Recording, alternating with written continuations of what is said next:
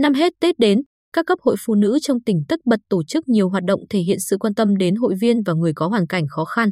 Trao tận tay họ những phần quà ý nghĩa, giúp dịp lễ cuối năm thêm đậm tình yêu thương và sự chia sẻ. Trong lúc người người, nhà nhà đều háo hức, rộn ràng đón xuân, vẫn còn đó những hoàn cảnh kém may mắn, nặng nỗi lo toan. Cố gắng che đi vẻ mặt mệt mỏi vì căn bệnh ung thư vú, chị Võ Thị Thu Thủy sinh năm 1970 ở thôn Vân Sơn, xã Nhơn Hậu, thị xã An Nhơn chậm rãi kể, căn bệnh quái ác khiến chị phải xạ trị gần 2 năm nay, sức khỏe suy giảm nhiều. Bên cạnh đó, vì là hộ nghèo, lại neo người nên kể từ khi mắc bệnh, mọi sinh hoạt trong nhà thường ngày đều nhờ cô con gái nhỏ đang học lớp 9 phụ giúp.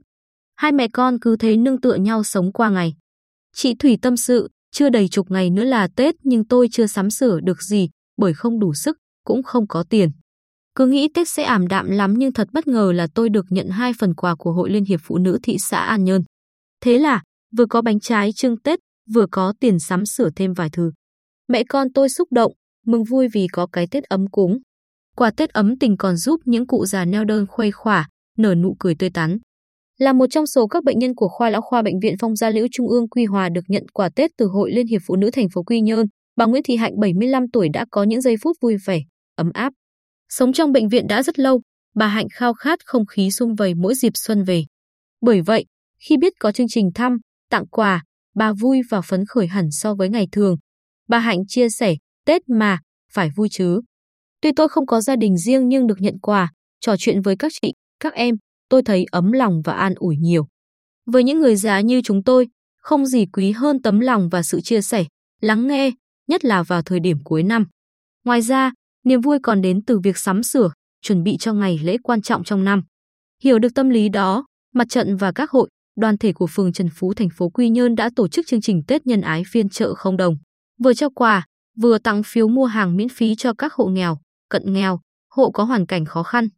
Hớn hở với túi sách chịu nặng vì đựng nhiều đồ, bà Võ Thị Thừa 75 tuổi, ở khu phố 3, phường Trần Phú cho biết, nhờ các chị em kịp thời báo tin về chương trình, bà mới biết và tham gia. Bà Thừa trải lòng, vì tuổi đã cao, mắt suy giảm thị lực, chân yếu, đi lại khó khăn nên tôi lo mình chậm chân sẽ không kịp nhận quà.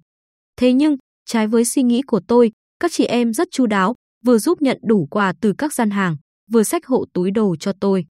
Vậy là, ngôi nhà 8 nhân khẩu toàn phụ nữ và trẻ em của tôi đã yên tâm đón Tết rồi. Với phương châm kịp thời, tặng đúng đối tượng, các cấp hội phụ nữ cùng chung tay triển khai đồng loạt các chương trình ý nghĩa nhằm lan tỏa yêu thương đến những hoàn cảnh khó khăn trong dịp Tết.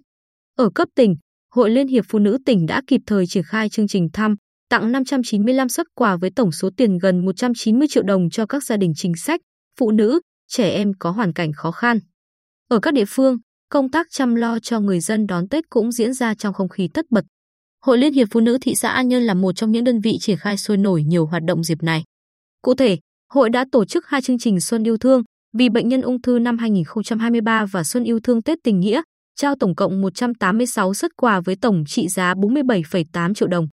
Sắp đến, các cấp hội cơ sở trên địa bàn thị xã sẽ tự tay gói và tặng 200 bánh trưng, bánh tét cho người dân có hoàn cảnh khó khăn. Bà Lê Vũ Vân Kiều, Chủ tịch Hội Liên hiệp Phụ nữ thị xã An Nhơn, cho biết hội ưu tiên các trường hợp phụ nữ neo đơn, đau ốm, trẻ mồ côi có hoàn cảnh khó khăn. Các cán bộ hội tích cực giả soát, lên danh sách, trao tận tay những phần quà thiết thực, tránh bỏ sót, giúp chị em và người dân cảm nhận được sự quan tâm, chia sẻ trước thềm năm mới.